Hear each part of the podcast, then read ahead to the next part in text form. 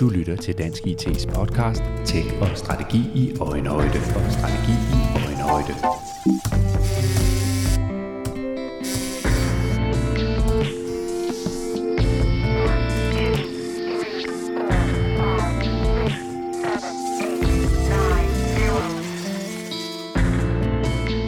Gæsten i denne episode af Dansk IT's podcast hedder Claus Neppen. Han er Associated Partner hos Institut for Fremtidsforskning og forfatter til e-bogen Hybrid Workplace 2033, der netop er udkommet fra instituttet. Dansk IT har bidraget til bogen sammen med en række andre relevante organisationer som Dansk Facilities Management, Dansk HR og Microsoft. De hybride arbejdspladser kræver nemlig involvering og fokus fra en række forskellige aktører, hvis de skal blive en succes. IT-organisationen er for eksempel en afgørende central aktør i skabelsen af arbejdspladsen ved at stille relevante teknologier og platforme til rådighed og ved at kunne udforske nye digitale muligheder, der kan understøtte fremtidens arbejdsplads. Hybrid Workplace-bogen er fyldt med indsigt og viden og fokuserer på, hvilke muligheder og udfordringer arbejdspladsmodellen for vidensarbejdere vil stå overfor i det kommende årti. Jeg har haft besøg af Claus Sneppen her i studiet til en samtale om, hvordan arbejdspladserne har forandret sig og vil forandre sig i takt med udbredelsen af den hybride model. Velkommen til Tech og Strategi i Øjenhøjde. Ja, altså, vi kommer jo ikke udenom, at pandemien har spillet en stor rolle, øh, og at den har accelereret en udvikling, men udviklingen var der allerede. Hvis vi går ind og i øvrigt tak, fordi jeg må komme. Det var så lidt. Øh, men hvis vi kigger på arbejdspladsmodellen, så har den jo ikke ændret sig væsentligt siden begyndelsen af 1900-tallet øh, med industrialiseringen. Og når vi så kommer frem til pandemien, så kan man kigge ned på det, at vi har egentlig øh, digitaliseringen, som er været ganske voldsom siden 90'erne det vil sige de sidste 30 år, men har kørt i et spor inde på den fysiske arbejdsplads. Og med pandemien bliver det jo evident for os alle sammen, at der er faktisk et alternativt spor, hvor vi ikke nødvendigvis skal møde på arbejde. Under pandemien måtte vi ikke, men efter så har vi kunnet egentlig gennemføre det meste af vores vidensarbejde uden at møde op. Så man så det kalder vi jo sådan en hybrid arbejdspladsmodel. Men øh, øh, skældet er sket med pandemien og den bevidsthed, der er sket efterfølgende.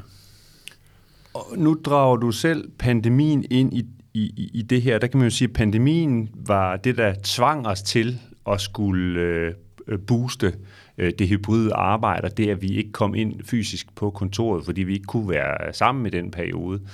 Men når vi ser på det nu lidt øh, på bagkant, så kan man også sige, at det har givet nogle, nogle nye muligheder, nogle nye øh, fordele ude i virksomhederne, både for virksomheden, men også for medarbejderne. Ja, fordi ellers så ville det jo være gået tilbage til det gamle. Øh, så, så der er jo der er en masse øh, ting, der er blevet tydelige for os, øh, i og med, at vi har skiftet vores måde at tilrettelægge vores arbejdsdag på. Og så igen, det er blevet tydeligt for os videnarbejdere, Altså dem, der har varme hen, eller dem, der står og lægger asfalt, har jo ikke det samme. Men alle kontornuserne, også byråkrater, som sidder derinde og, og slår i tastaturet, vi er jo blevet uafhængige af, hvor vi slår, eller i stigende grad uafhængige af, hvor vi slår øh, i tastaturet henne. Øh, og det har vist sig både at være en fordel for, øh, for øh, arbejdsgiveren, det vil sige arbejdspladsen, og det er fordi, at det rent faktisk kan øge konkurrencekraften.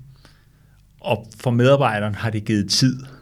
Jeg tror, vi alle sammen oplever, at det vi ikke nødvendigvis skal pendle og nødvendigvis møde op på vores fysiske arbejdsplads hver dag, det giver os tid. Tid til at arbejde noget mere, hvad der er mange, der har gjort, og tid til at løse nogle andre arbejdsopgaver, hvor vi ellers ville sidde i bilen. Men Claus Neppen, vi har jo også inviteret dig herind, fordi øh, det selvfølgelig ikke kun er fordele og positive muligheder det hele, for der er jo selvfølgelig også nogle dilemmaer og nogle øh, problemstillinger øh, forbundet med den her udvikling, noget man skal tage stilling til som ledelse og som arbejdsplads. Prøv lige at, at give os overskrifterne på, på den front. Jeg tror, vi... Ja, der er væsentlige udfordringer. Øh, og jeg kommer lige tilbage til den på et senere tidspunkt, men den væsentlige udfordring er faktisk, at det sætter ledelsen under stigende pres. Øh, men hvis vi har et gammelt system og nogle gamle strukturer, og det er ikke nødvendigvis dårligt, men det har vi. Vi har nogle bygninger, vi har nogle måder, vi arbejder på, vi har nogle måder, vi leder på. Hvis de er under opbrud og forandring, så skal de afløses af nogle nye strukturer, nogle nye systemer. Og det er jo aldrig problemfrit at efterlade nogle gamle strukturer og systemer, og så skabe nogle nye. For i virkeligheden, som øh, øh, en jeg interviewede, en direktør, sagde, hvad skal vi hælde ud med badevandet? Og hvad skal vi beholde i badekarret? Så de her forpligtelser, vi har over i den gamle, det kan være bygninger, eller det kan være indretning, eller det kan være alle mulige ting. Hvad skal vi beholde, og hvad skal vi forandre for at være fremtidsparate? Mm. Så, så det, man står sådan lidt i et vadested øh, imellem noget, der var, og noget, som er noget andet. Så i virkeligheden, det er meget konkrete og simple i forhold til det hybride, altså det, at vi kunne koble os på, og det, vi kan koble os på virtuelt via øh, Teams, eller, eller øh, hvad det nu hedder, de forskellige øh, systemer, man bruger, det er bare øh, toppen af isbjerget, og så kommer der lige pludselig i kølvandet på det sådan en, en hel bølge af ja, af vigtige øh, strategiske og fundamentale overvejelser, man, man er nødt til at forholde sig til som, som virksomhed og som ledelse? Øh, ja, øh, helt evident, fordi når vi kigger på det, og det, det kalder vi sådan lidt i fremtidssprog øh, eller andet, altså first order thinking, at man kun lige tager den første konsekvens. Og den nemme del af festen var jo, du kan arbejde to dage hjemme, eller en dag, eller hvad nu den enkelte organisation besluttede, og vi skal købe noget IT-udstyr, sådan så vi kan arbejde. Jamen, det er jo forholdsvis enkelt. Men så kommer der hele den næste bølge af ting, som organisationer skal til at tage stilling til. Øhm, for at tage en ting, som er helt tydelig, og nu bringer jeg så IT-organisationen, øh, funktionen ind i det. Hvis jeg sidder hjemme og slår i mit tastatur, og skal have et tilhørsforhold til arbejdspladsen, hvor jeg tidligere mødte ind, så skal der jo være et kulturelt univers, eller et univers, hvor jeg kan møde mine kollegaer. Og vi kender jo alle de her lidt øh, sjove fredagsbar eller noget andet, man lavede, som var sådan nogle, og der var nok ikke nogen af dem, der overlevede. Øh, vi lavede Teams og bingo, og man modtog kasser. Men, men der skal jo være et eller andet, der gør, at jeg bliver knyttet til virksomheden i perioder, hvor jeg ikke kommer der særlig meget. Og der har IT en stor funktion fremadrettet. Vi øh, kommer helt sikkert tilbage til med øh, den rolle og funktion, som, som IT har i, i den her sammenhæng. Og, og I lytter jo til øh, en podcast fra Dansk IT, og vi taler om hybride arbejdspladser i anledning af, at Institut for Fremtidsforskning er udkommet med en... Øh, en ny øh, e-bog, der hedder Hybrid Workplace 2033 på engelsk. Øh, og øh, Claus Neppen øh, er forfatteren, og han er med her øh, hos os. Og måske sidder I derude på hjemmekontoret og lytter med. Måske sidder I inde på arbejdspladsens kontor, for øh, det her med det hybride, det er jo i hvert fald noget, som rigtig mange kan ikke genkende øh, til efterhånden. Claus, en er et af omdrejningspunkterne i din bog, det er det her med, at når vi taler hybridarbejdspladser, så kræver det involvering for rigtig mange øh, funktioner i organisationen. Altså IT er en af dem, vi har talt om. Et andet område kunne være HR, skal ind og forholde sig til nogle ting her. Vi har noget, der hedder facility management, altså det med de fysiske rammer, øh, hvor, hvor store øh, kontorlokaler skal vi have osv. De, de, de har også noget at skulle have sagt, og er nødt til at involvere sig i det, og så har vi selvfølgelig noget topledelse, som skal ind og kigge på det og hvis det rigtig skal spille, og hvis vi rigtig skal løfte det potentiale, der er her, så skal alle ligesom aktivt deltage i den udvikling, der er i gang. I hvor høj grad sker det i dag, som du ser det? øh, vil, du, vil, du have det, vil du have det politisk rigtige svar, eller vil du have det ærlige rå? Jeg tror, vi foretrækker det ærlige og, og, og rå, rå svar her i, i podcasten, yes. Ja, øh, det løser man ret dårligt øh, generelt, og det er jo ikke for at træde nogen over tæerne. Øh, der er nok nogen, der løser det tæt på eksemplarisk, men langt flertallet har et øh, historisk øh, tilgang til det. Det vil sige, det er relativt operationelt, og det fungerer nede i siloen. Og når man begynder at prikke lidt i det, hvis man går ind i den enkelte organisation og stiller spørgsmålet, øh, har I en ansvarlig for det totale arbejdspladsmodel? Eller er den øh, udliciteret i de forskellige siloer? Og hvilke faste strukturer og systemer er der for, at de arbejder sammen? så viser det sig meget ofte, er, at der ikke er øh, etableret noget fast. Øh, og det viser jo, at man i virkeligheden går til det øh, isoleret i sin jobfunktion med lidt ad hoc koordination. Og det er en, igen for at komme tilbage til det, jeg startede med, i en tid, hvor tingene ændrer sig relativt meget, er det en farlig tilgang at være operationelt taktisk, og ikke anlægge en strategisk øh, tilgang til det overordnede, sådan som man har et pejlemærke. Fordi det er tydeligt, at den arbejdspladsmodel, vi ser i dag, selvom den har flyttet så meget, når vi kigger en dekade frem, som vi gør i vores bog, så vil den være sådan, så vil vi sige, havde vi virkelig ikke flyttet os mere? Øh, og hvis man skal lave den evolution, hen over den næste dekade, og man gerne vil gøre det optimalt og sikre sin succes i, med størst sandsynlighed, jamen så kræver det, at man har strategisk samarbejde. Og, og bare lige for at forstå den øh, pointe i dybden, hvis du, hvis du kom og spurgte mig, øh, har, har I styr på det her med, med det, den hybride model her i dansk IT som arbejdsplads? Øh, så vil jeg jo svare, jamen vi har jo defineret, at der er en politik om, at man skal være tre dage på kontoret, og det vil så sige, at man kan være øh, to dage derhjemme. Vi har også i talesat, at man skal være på kanalerne, det vil sige, at man skal være på Teams og andre steder, så man kan få fat i de kolleger, der sidder rundt omkring. Og vi har talt igennem, at det er selvfølgelig vigtigt, at man er dedikeret til arbejdet, uanset om man er det ene eller det andet eller det tredje sted. Hvad vil du så sige til det? Det lyder da som om, vi har meget godt styr på, på den hybride model. Ja, og så et flueben, og så tro, at det er en statisk øh, udvikling. Og det, nu, øh, nu, altså, det vil alle med IT, altså, altså bare tage digitalisering. Mm. Øh, at vi har set toppen af isbjerget af den digitalisering, øh, der sker. Øh, nede i, i, i, i bogen, der laver vi øh, ligesom en distinguering mellem, hvad vi skal mødes om, Altså, hvad er analogt nødvendigt at mødes om og arbejde sammen om? Og hvad er digitalt muligt? Og det, der er digitalt muligt i dag, det kommer jo til at forandre sig relativt meget hen over de kommende år. Øh, bare kigge på investeringen og øh, hvad der kommer til at ske, og hvordan, hvilke produkter, der står foran at blive lanceret. Så når man kigger 10 år frem, så vil den grænse flytte sig voldsomt. Og så siger vi så, jamen vi har jo relativt godt styr på det nu. Ja, men det er et tog, der kører, og den kører ikke i samme tempo som tidligere. Den er accelererende. I forbindelse med, øh, med, med din research til bogen her og, og, og helt udarbejdelsen af den, der har vi også øh, leveret nogle input fra Dansk IT's side øh, i forhold til, hvad det er, vi tænker, at IT-organisationen, hvilken rolle den kan spille og skal spille i den her øh, udvikling, der finder sted. Men jeg synes, det kunne være lidt interessant at, at høre dig sætte ord på, hvad ser du, at IT skal og kan i den her sammenhæng? Fordi du har jo kigget lidt på tværs af de forskellige øh, aktører. Ja, øh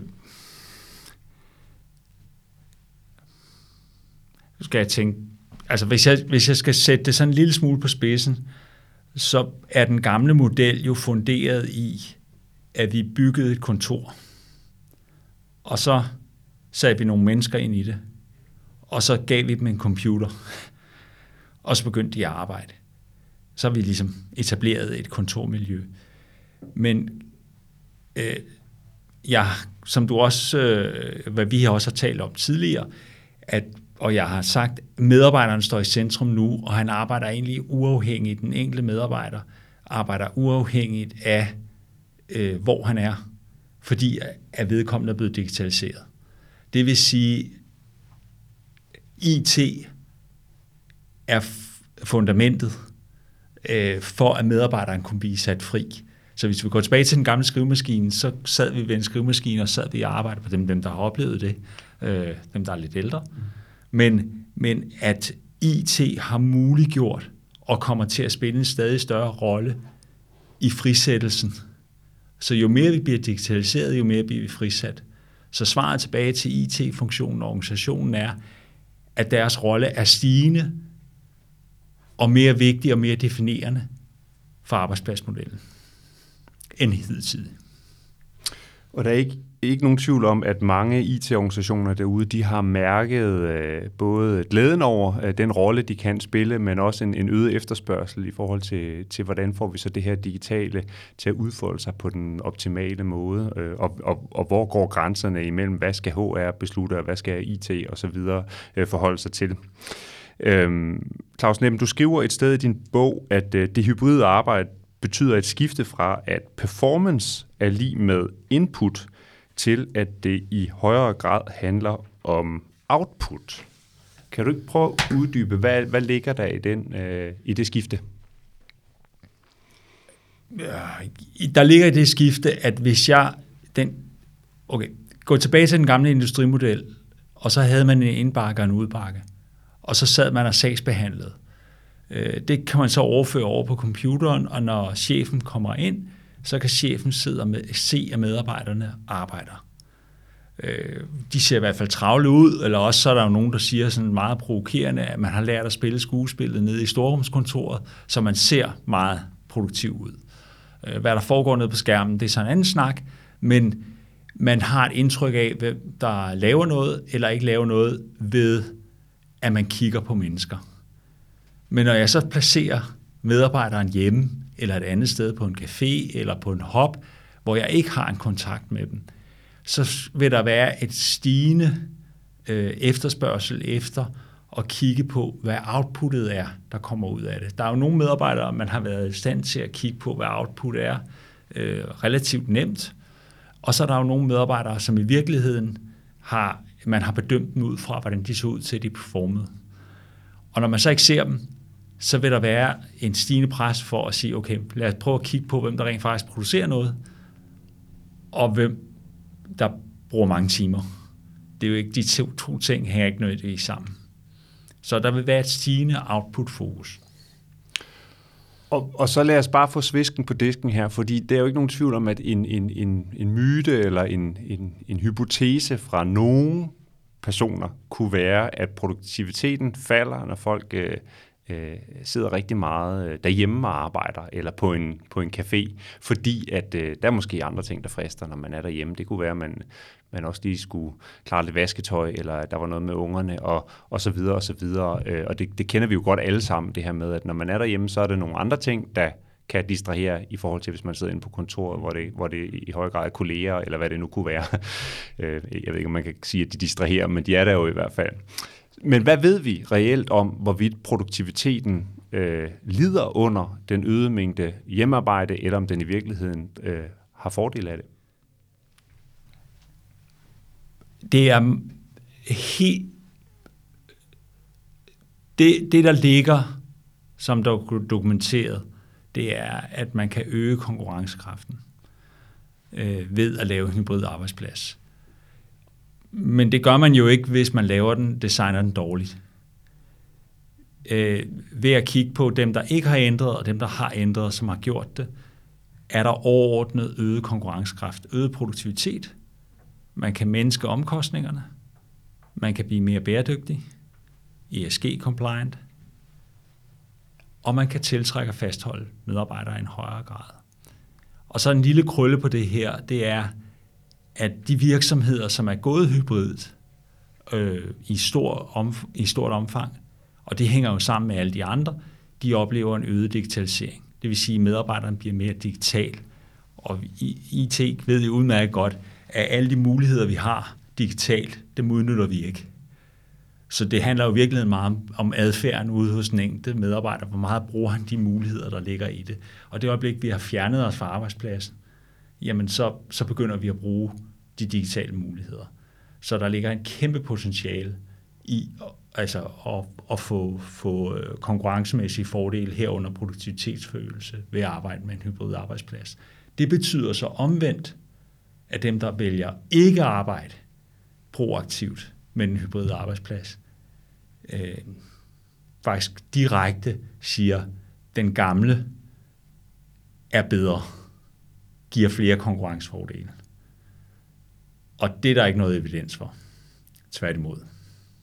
Men det er helt afgørende, at man, man gør det øh, klogt og strategisk i forhold til at, og, og øh, at skabe den hybride arbejdsplads øh, på en måde, så man, så man høster de fordele, som du her taler om, der, der oplagt er, og man tager hånd om de potentielle udfordringer, der også, øh, også følger med. Men så er jeg nysgerrig på at høre, gør man så det øh, derude? Altså øh, går, har den kloge tilgang til det her, eller, eller er det mere sådan, at jamen nu har vi jo en hybrid arbejdsplads, fordi det, det kom jo sådan nærmest ind af, af bagdøren under corona. Ja, altså man kan, ja, det kom ind af bagdøren, og det er i virkeligheden ikke ledelsen, der har drevet det her. Øh, det er medarbejderne. Øh, og, og, og den, den fase er vi stadig i. Hvordan forløser vi det her, så det giver de konkurrencemæssige fordele? Øh, dem, der er gået øh, meget aktivt ind i øh, at arbejde med en hybrid arbejdsplads, og man kan sige den blødende forkant, det er jo dem, som havde en brændende platform. Det kan jo være, at, man, at det var vigtigt for en at blive bæredygtig, eller det var vigtigt at reducere omkostningerne, og dermed reducere kontorarealet. Øh, der er rigtig mange, der har udfordringer med at tiltrække og fastholde medarbejdere. Øh, og hvis man går ind og kigger på medarbejdere, og så øh, altså den masse af medarbejdere, man kan tiltrække, øh, kontra fleksibilitet, så rater øh, fleksibilitet meget højt. Sagt på en anden måde, at hvis man ikke giver folk fleksibilitet, så har man mindre masse at tiltrække fra. Så, så, så svaret er, at, at, øh, at hvis man gør det rigtigt, så kan man høste fordelene. Men sådan er det jo med alting. Øh. Nu sagde du, at det i virkeligheden har været drevet rigtig meget af medarbejderne, det her, og i, i din bog, øh, der skriver du jo også det her med, at, at, øh, at kontoret ikke længere er epicentret for vores arbejdsliv. Fremtidens epicenter, skriver du, er i stedet medarbejderne. Og, og det er jo interessant, at det skifter på den måde, Så, men hvad er det egentlig, hvad er det, det betyder konkret, når vi går fra, at kontoret var epicentret, til at det er, er menneskene og medarbejderne, der bliver epicentret? Jeg kan jo kigge over på dig, og så kan jeg sige, hvordan, hvornår er du mest produktiv? Øh, og, og hvis vi lavede sådan en sample, og kigger ud i kontoret her, så vil der jo være lige så mange svar, som der er mennesker. Øh, så på den ene side, så vil vi jo gerne have, at vi møder individet, hvor individet er mest muligt produktivt, og det er der et kæmpe potentiale i, fordi hvis vi kommer dem alle sammen ned i den samme pølsemaskine og siger, okay, vi kører det på den her måde, så møder vi jo ikke individet og forløser de potentialer, der ligger i individet.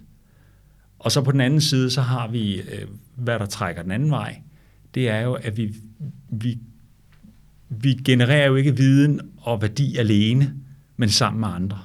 Og som så mange andre ting i denne her udvikling, så det er ikke enten eller, det er lidt både og. Det er ikke, både, det er ikke kun digitalt eller kun analogt. Det er både og, det er hybrid. Og sådan er det også med, med hensyn til medarbejderne i centrum. Så hvornår er det, at vi skal møde medarbejderen? Vi kender alle sammen aktivitetsbaserede arbejdspladser, hvor man kan flytte rundt, man kan gøre noget. Men det handler jo også om, at det kan være, at medarbejderen skal arbejde hjemme 14 dage, fordi det er fordybelsesperiode. Og så kan der jo også godt være perioder, hvor vedkommende skal komme ind 14 dage, fordi det er samarbejdsperioder. Så, så det her med at få gruppen til at fungere, og så møde individet i størst mulig grad, kommer til at være i centrum. Og det er det, jeg mener med, at medarbejderne står i centrum. Det er ikke bygningen, det er ikke infrastrukturen, det er medarbejderne, og det er ikke lederen. En af de øh, refleksioner, jeg har haft, mens du, vi har været i dialog omkring din, din bog her også, nu, mens du står og taler nu, det er jo det her med, at, at i alt det, du fortæller her, om at det lige pludselig handler om, om mennesker og medarbejdere og alle de, de ting, der er lidt mere bløde, kulturelle øh, i det ligger jo også, at vi går fra, at det handlede om, at vi skulle have stillet en, en, en, en applikation til rådighed for medarbejderne, så de kunne koble sig på, og der skulle være noget sikkerhed sat op omkring det, at vi skulle have styr på, hvem havde adgang til hvilke systemer, hvordan, når de sad på, på fjernadgang osv., til at det nu lige pludselig handler om noget, der jo er ledelse og ja, organisationskultur øh, og strategi osv. Så, videre. så, så, så det er vel også et udtryk for, at den kan ikke løses bare af IT-organisationen, men den kan for så vidt heller ikke bare løses af HR, eller hvem det nu kunne være. Nej, og, og, og jeg er helt enig, og, og i virkeligheden så er det, sådan, jeg får ofte spørgsmål nu, når jeg er ude, jamen, hvad for en model er optimal? Hvordan skal vi indrette? Du, du siger, vi har fundet vores, og så siger du sådan lidt, øh, vi har fundet perfekte løsning. Det sagde du ikke, men det siger jeg så. Øh, men, men svaret er, at du kan ikke kopiere naboen. Altså, der er jo ikke den samme ledelse, øh, ledelsestilgang. Man sidder ikke og, og, og producerer på den samme måde. Det er ikke den samme type medarbejder, man har ansat. Altså, så, så hver organisation har jo, det er jo nogle rammer rundt om sig, som er særlige og en særlig kultur, og derfor så bliver hver enkelt organisation nødt til at finde deres egen måde at gøre det på. Og det nemmeste er jo at kopiere. Det kunne vi jo tidligere. Og hvis vi skal være helt ærlige, så lignede kontorerne hinanden. Og lige pludselig er der kommet en dimension på, der hedder fleksibilitet. Sideløbende med, med den her udvikling i retning af mere hybride arbejdspladser, øh, så er der nogle andre begreber eller tendenser, vi også øh, hører om og taler meget om, øh, og, og de er jo som, som vanen tro, så er de selvfølgelig på engelsk, fordi at, øh, sådan er det øh, med sådan noget. Og vi har en, der hedder Great Resignation, altså det her med, at at flere og flere sådan nærmest bare øh, trækker sig tilbage fra arbejdsmarkedet, vil hellere ud og udleve deres øh, personlige drømme og, og tænke på nogle andre ting, familieliv og så videre, end lige arbejdet. Og så har vi en anden tendens, der hedder det her med quiet quitting, altså det med, at vi, vi kun lige gør det, øh, som er nødvendigt for, at vi kan blive øh, accepteret på arbejdspladsen i forhold til, at vi lever op til den kontrakt, der nu engang er.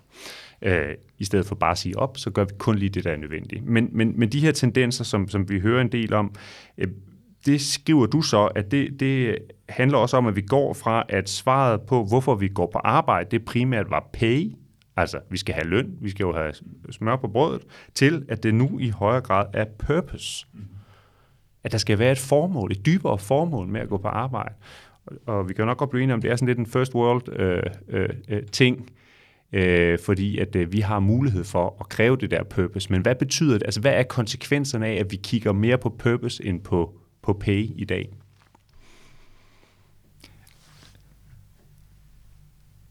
Engagement. Altså forskellen på en engageret medarbejder og en mellemmengageret og en uengageret medarbejder er mangefold. Så, så når, vi, når vi kigger ned i det fra en arbejdstager øh, synspunkt, jamen så er det, at vi gerne vil gøre noget greater good, og det lyder så heldigt, øh, og det vil man også.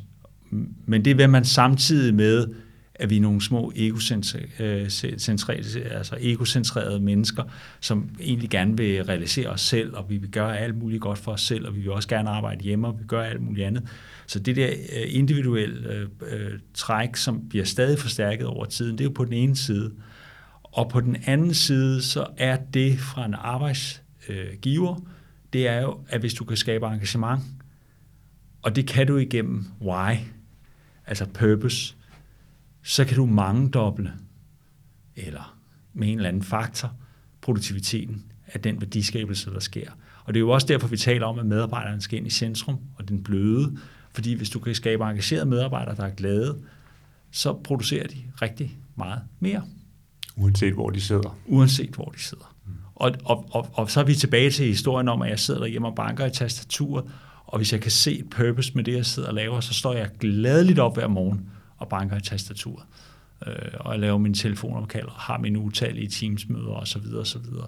Men hvis jeg er uengageret, og det vil sige, at jeg som ledelse ikke øh, har løst min opgave, så er det rigtigt, så har jeg en medarbejder, øh, som jeg absolut skal ind, have ind på kontoret og holde øje med.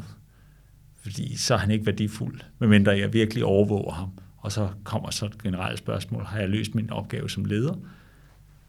Og har jeg i øvrigt valgt den rigtige medarbejder. Så vi har talt om hybride arbejdspladser og tendensen i retning af hybride arbejdspladser, og så har vi talt om alle de andre ting, der også ligger i det her, nemlig øh, det her med, at der skal være et purpose, og, og at vi skal have medarbejderne i centrum frem for kontoret i centrum, osv. osv. Og det, meget af det her, tror jeg, er man jo godt i en eller anden grad bevidst om derude i virksomhederne, på arbejdspladserne, både hos medarbejderne og hos ledelserne. Men kan du prøve at guide lytterne lidt til, hvad er det så for nogle, hvad er det for en stillingtagen, eller hvad er det for nogle grundlæggende spørgsmål, man bør stille sig selv her i 2023 i forhold til, at, øh, at din bog jo også peger 10 år frem. Altså, så hvad er det for nogle beslutninger og nogle overvejelser, vi bør have nu, hvis vi skal være klar til det, der kommer til at ske i de kommende øh, 10 år? Altså lidt, lidt, lidt firkantet sat op, så er... Øh så er det sådan lidt et målpunkt af, arbejder man rent faktisk strategisk med sin arbejdsplads? Eller er man taktisk operationel? Øh, øh, så, så, og det bagvedliggende spørgsmål ligger der. Arbejder vi med en arbejdspladsmodel, hvor vi har en langsigtet plan? Fordi tingene forandrer sig, og vi bliver nødt til at lave tilpasninger. Eller kommer vi til at sidde lidt på bagkant, at lave tilpasningerne ved at kigge over på naboen og sige, det var også en god idé, og vi skal da også have nogle bokse ind, og vi skal også have noget mere infrastruktur, eller det kan godt være, at vi skulle lave en hop, men er man proaktiv, eller er man reaktiv? Øh, det, det er sådan lidt sat på spidsen, at øh, min anbefaling er helt klart at være øh, øh proaktiv og høste nogle erfaringer. Og det er jo ikke lige, at man committer sig alt på rødt og siger, at det er den her vej, vi går men man har en plan, og man har et sigte på det, man går og laver, og så kan man justere derefter. Sådan er det jo med alle planer. Claus Sneppen, øh, uh, Associated Partner ved uh, Instituttet for Fremtidsforskning og øh, forfatter og skribent bag den her nye e-bog om hybrid workplace du skal have lov til at slutte af med at gøre det, som, som I jo blandt andet gør ved Instituttet for Fremtidsforskning, nemlig øh, øh, vurdere eller spå om fremtiden. Øh, så, så hvad kommer der til at ske? Hvad, hvad, hvordan vil det her udfolde sig i de kommende år, sådan set ud fra det, du har? Nu har du dykket ned i det her i en rumtid og haft mulighed for at, at blive klogere på emnet. Hvad tror du kommer til at ske i de kommende år? Jeg tror, at medarbejderen bliver stadig mere frisat. Øh, men jeg tror også, at vi bliver meget mere bevidste om, hvornår og hvordan vi skal bruge det analoge. Altså alle udvikling, alle tendenser, øh, så taler vi digitalisering igen, og der er jo ikke nogen, der vil være uenige i, at digitalisering er her for at blive, og den bliver stærkere. Men den anden modreaktion på det er, at vi bliver selektive i, hvornår og hvordan vi bruger det, fordi vi begynder at bruge det analog meget mere bevidst. Men bottom line er, medarbejderen bliver mere frisat. Og så er det jo et spørgsmål om, i hvilken grad og hvem, der løser den opgave bedst for at øge konkurrencekraften. Øh, fordi man kan også sidde det overhørig, og så er jeg ikke i tvivl om, med de tal og de ting, jeg har set, altså mister man konkurrencekraft. Øh, så spørgsmålet er, hvordan, hvordan vil man læne sig ind i det her og få den øgede konkurrencekraft? Claus Neppen, tak fordi du kom herind på kontoret hos Dansk IT og i vores studio og gjorde os klogere. Tak.